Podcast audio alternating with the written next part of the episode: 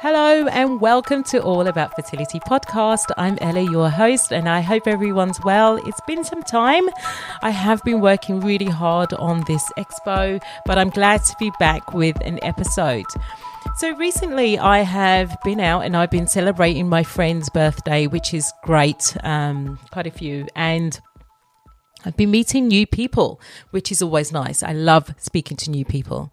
And naturally, you know, you discuss what your passions are and you get to know them, but naturally it moved to women's health. And we were discussing, you know, PCOS and endometriosis.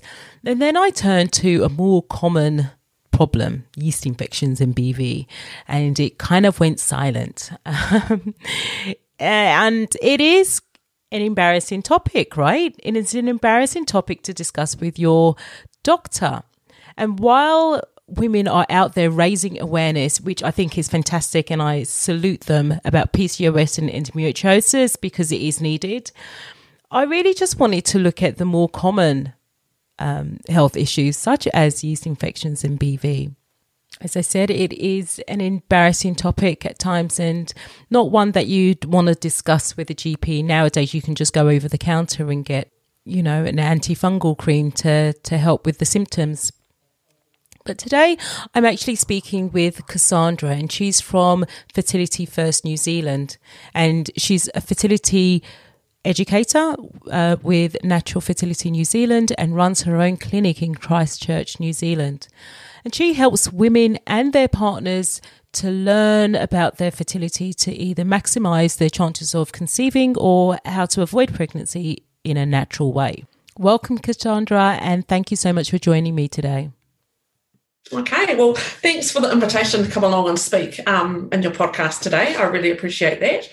So, I'm a fertility educator. So, I'm trained to work with women and their partners to help them maximize their chances of conception or to help them work toward their goal of wanting to find a uh, natural contraceptive method that's going to help them avoid um, pregnancy. So, I run my own clinic here in Christchurch, New Zealand, and work with mostly clients remotely, and that will be um, throughout New Zealand and throughout the world as well. Uh, I think we've kind of tended to move towards this online consultation mm. um, process uh, during the COVID time and post um, COVID. So I work with a lot of clients overseas. So the time difference really is no no hang up for me. I'm used to talking with people in Paris or London or in the UK or in the States as well. So I work with clients individually, but also I work as, um, I said, the um, clinical supervisor of Natural Fertility New Zealand. So it's my job to uh, train new educators, and those new educators will come from a medical background, such as doctors, nurses, midwives, lactation consultants, uh, naturopaths, homeopaths, acupuncturists.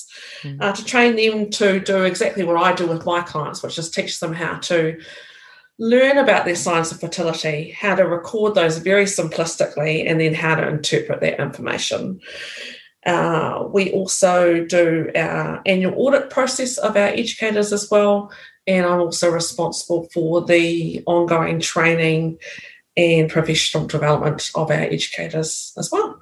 Wonderful. That is so good to hear because you know, it's great to hear that you're training more people to educate us about our fertility. I mean, I can't speak to e- for everyone, but you know, I didn't start thinking about my fertility until I was in my late 30s. But look, today I wanted to speak about something that is more common in women's health that we really don't discuss um, or hear about nowadays, that's right. um, and that's yeast infections and BV. They're, they're actually common. Yet the only time I seem to remember it being discussed was at school. And I remember, um, you know, our teachers telling us not to wear tights, not to wear tight jeans, wear cotton underwear, and don't have hot bath because that's the breeding ground for them. We more commonly hear about PCOS and endometriosis, which you know it's it's fantastic because we do need to raise awareness.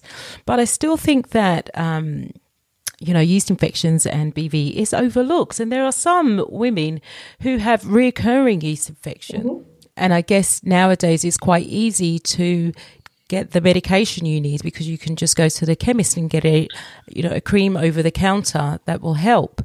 Um, but if it's reoccurring, it means that there's something out of balance in your body that needs to be addressed instead of it, you know, you masking it. Um, and so I really wanted to start from the beginning. And Cassandra, if you could explain to us what a yeast infection is and what BV is. Okay. So going back to your very opening statement, you're talking about um, PCOS and endo. So some people might not know what PCOS is. So polycystic ovarian syndrome, and of course endometriosis. So you just asked the question about what is a yeast infection or what is uh, bact- bacterial vaginosis. So one is a is a fungal infection, and the other one's a bacterial infection. So if we start with um, with the yeast infection, so when we talk about a yeast infection, we're generally talking about a vaginal yeast infection. And all it is is an overgrowth of the naturally occurring um, fungi that are already there. So we do have a little bacteria that goes around and tries to control the levels of that um, fungi, but sometimes it can get out of control for various reasons. And I think we're going to talk about that a little bit later. Um, and the same thing for bacterial vaginosis. It's a bacterial overgrowth. So the um, the bacteria that usually keeps that in control for some reason um, gets interfered with, and um, the that bacteria um, overgrows and then starts to cause some some quite nasty signs and symptoms that um, you know that appear to make it very uncomfortable you know for the woman. Okay so let's discuss the symptoms. What are the symptoms and is there pain associated with it Okay, I think for any of us that have had a yeast infection, uh, would definitely say that it is painful.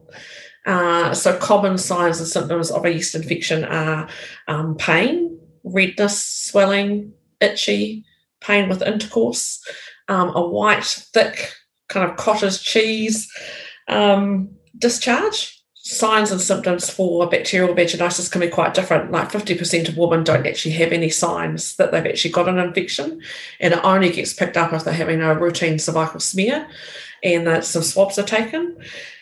And they might come back with a, a diagnosis of you've got bacterial vaginosis. So um, the treatment for that is uh, generally antibiotics, which for most women that will clear the infection, uh, but for some women it doesn't. But um, signs and symptoms, if they do have any, um, might be um, a discharge, which is quite watery and it has a kind of a greyish tinge to it.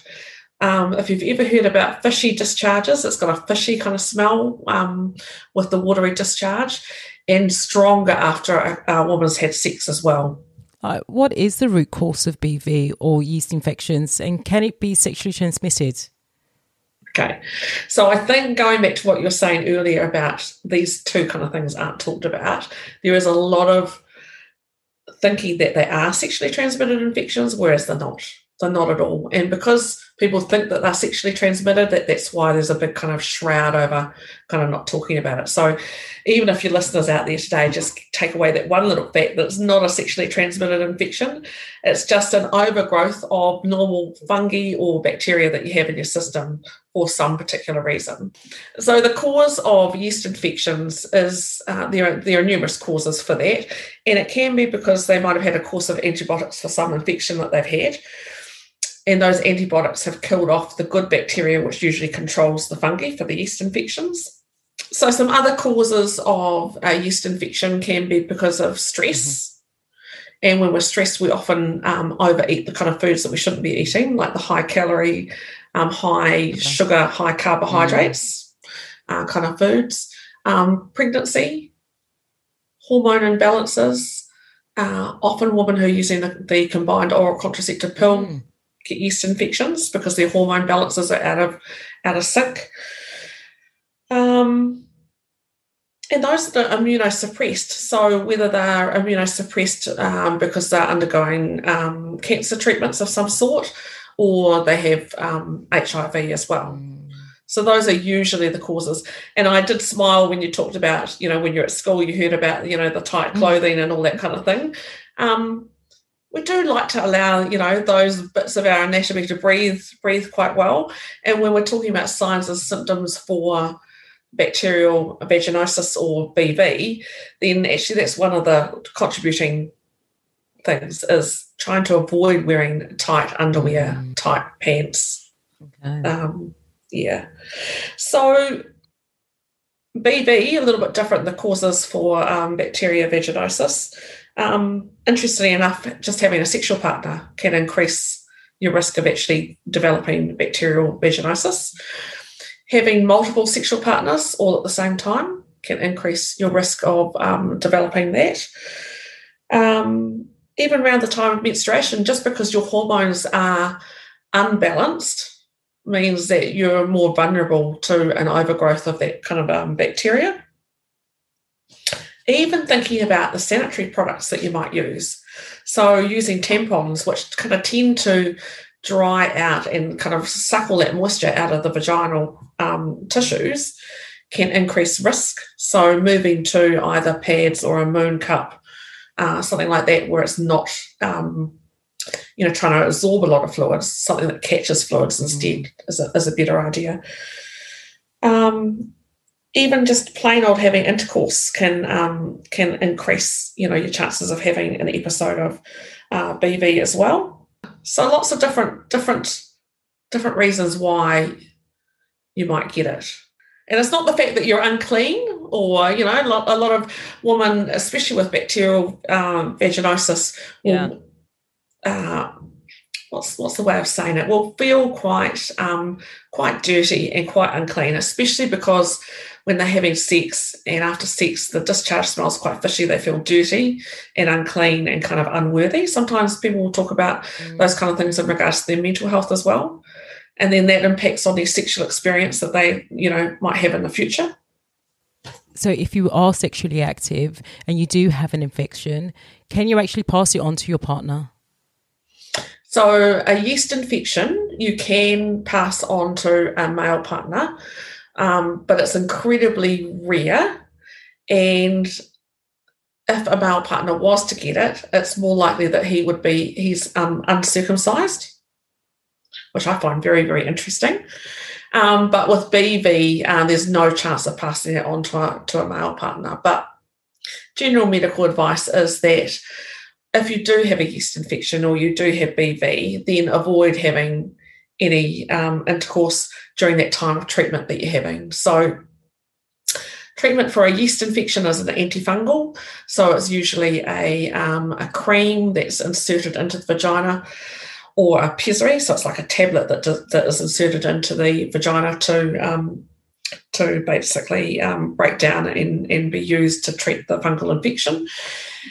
And the BV uh, we treat with antibiotics. Um, and even though for BV, a woman will have an improvement within two to three days, it's still recommended, like any antibiotic, that you continue to take the treatment until it's finished.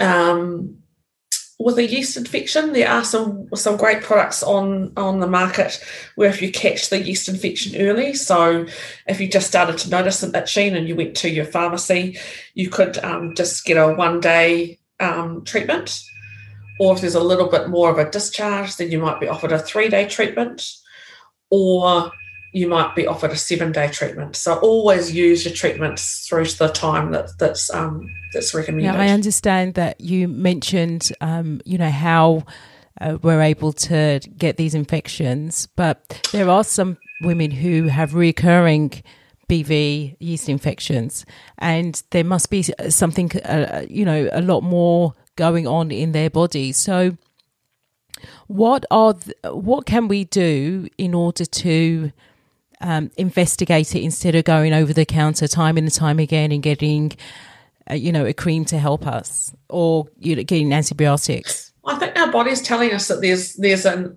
there's an imbalance that's happening, and rather than treating time and time and time again, actually trying to get down to the the basis of what the problem actually is is, is the best way. So um, for me as a registered nurse and a fertility educator, um, delving deeper goes beyond my area of expertise, but I will often refer people to a naturopath or a medical herbalist or a clinical nutritionist to try and sort out um, what's actually the cause of that um, recurrent yeast infection or what's the cause of that recurrent BV. Um, and as I said, you know, some of those increased risk factors you need to look at. So if if you find that you're getting lots of yeast infections around about the time that you're, you're stressed each cycle, then actually addressing that stress. So making sure that you're eating well. So you know, cutting down on those sugars and those carbs, um, eating a colourful plate of um, food, um, getting plenty of sleep. People underrate sleep. You know, it's really, really important um, to have sleep and to be rested. Um, if you find that you seem to get a lot of thrush when you're drinking a lot of alcohol, it's high in sugar again. So, you know, looking at decreasing, you know, your alcohol um, that that you're that you're drinking. And the same with BV. You know, if you do find that you have more reoccurrences of it when you're having a number of sexual partners, then maybe reducing your number of partners is just going to be enough for you to actually build up your natural level of um, bacteria and not keep it overgrowing. So I do have a real problem with people going and getting a treatment and cycle after cycle. We talked about this the other day. Um, yeah. That people just, unfortunately, women think that it's perfectly normal. It's a woman's thing, and it's perfectly normal to be um, getting thrush, you know, every cycle or, uh, you know, three or four times a year. And it's actually not normal. It's a reflection that there's something not quite right. Mm. Do you know what the long term effects are if we actually don't address it? Well, the long term effects can be, especially with BV, um, is that you, it can lead to problems with fertility. So, although it's not a sexually transmitted infection, you're more likely to catch a sexually mm. transmitted infection because you've got a, a, really raw, red, inflamed environment inside the reproductive system because you've got that mm. overgrowth of bacteria. So you're more likely to catch things like chlamydia, um, which, if untreated, um, usually with antibiotics, um, leads to pelvic inflammatory disease. So then that affects, you know, mm. the function of the uterus and the ovaries and the fallopian tubes. So um, also at a greater risk of miscarriage if you um, have a lot of recurrent um, BV as well. So especially when people are trying to conceive, you know, sometimes people will say to me, Well, mm. if I'm trying to conceive, should I get on top of this before I um, you know, try to get pregnant? And the answer always is absolutely yes. You know, get on top of it, get it investigated, get it get it treated as well before you decide to mm. try and get pregnant. Because as fertility educators, we're always trying to get our clients to be as healthy as they possibly can before they actually um, want to try and conceive and looking at the three months prior to them making that decision that they want to start actively trying to get pregnant to make sure that her and her partner are in their, are in their best possible health before they try to get pregnant because that's going to give them the best opportunity per cycle of um, falling pregnant. That's great advice, and thank you so much for taking the time to discuss this um, these issues. It's not highlighted, and it's really still important for us to educate ourselves. You know, but why do you think it's still such a stigma around it? I mean, it's just with everything else, right? I think part of that goes back to what I said earlier about the fact that women just assume that it's part of being a woman but also that it seems to be a little bit dismissed by our medical uh, male medical practitioners that it is just something that happens to women, and I really don't think that women have a voice in talking about this because they're just too embarrassed to talk to people about it. You know, as a mm. as a fertility educator, you'd probably be astounded at the kind of conversations we have in a consultation where you know, this couple will meet you for the first time over a Zoom video call. And, you know, we'll be asking them all sorts of very personal questions. And for some reason, it seems okay to talk about those kind of things and that little constrained environment. But they don't know me. They're never going to see me ever again in person. And they can ask those kind of questions. But to go to the uh, general practitioner who they might see, you know, on a regular, you know, three monthly basis or six monthly basis. And to do that face to face is quite difficult. So maybe the anonymity of, you know, working with a, you know, pr- practitioner online um, is helpful in giving some of those things a voice. But I also think what you're doing, um, having a podcast on something that's, you know, that is not really talked about is really helpful in mm. giving that a bit of a voice. And, and my other thought is that because of that embarrassment that goes with those those um, discharges and those infections, is that I know a lot of women will choose to go to a, a pharmacy or a chemist that is not in their local area, so they'll choose not to go to their GP at all if it's a yeast infection mm. because they can get an antifungal over the counter and become anonymous and get the treatment that way rather than mm. having to face up, you know, to a health professional at a medical centre. Actually, you make a good point. Um, but what if someone wanted to treat it more naturally? Where would you start? But certainly, um, a lot of naturopaths and things will talk about inserting natural yogurt um, into the vagina and um, changing the diet. So that's our out of my area of expertise. But I know our clinical nutritionists um, talk about there's ways that you can change the alkalinity of the vaginal we call it the flora, which is you know the bacteria and the and the, the fungi to make it um, more acid so that you don't get that overgrowth.